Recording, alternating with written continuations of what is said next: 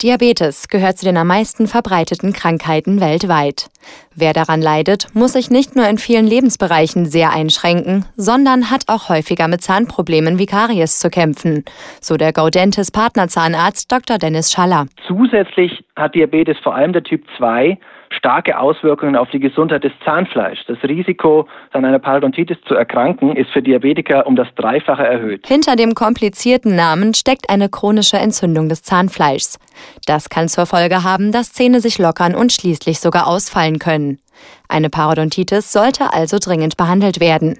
Das ist vor allem für Diabetespatienten wichtig. So kann zum Beispiel die Behandlung von Parodontitis den Blutzuckerspiegel langfristig positiv beeinflussen und damit auch die Einstellung einer Diabetes, die Einstellung der Blutwerte vereinfachen und somit sogar einen Teil der Medikation verzichtbar machen. Zahnfleischbluten beim Essen oder Zähneputzen sowie eine Kälteempfindlichkeit der Zähne können erste Warnsignale sein. Dann heißt es ab zum Zahnarzt.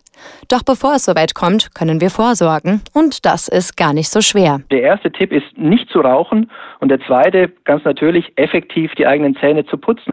Wichtiger als eine bestimmte Putzdauer ist hier eigentlich ein systematisches Vorgehen, um alle Zähne zu erreichen und die Zwischenzahnpflege sollte nicht vernachlässigt werden. Wer sich nicht nach jeder Mahlzeit die Zähne putzen kann, keine Panik. Auf die Schnelle helfen auch zuckerfreie Kaugummis.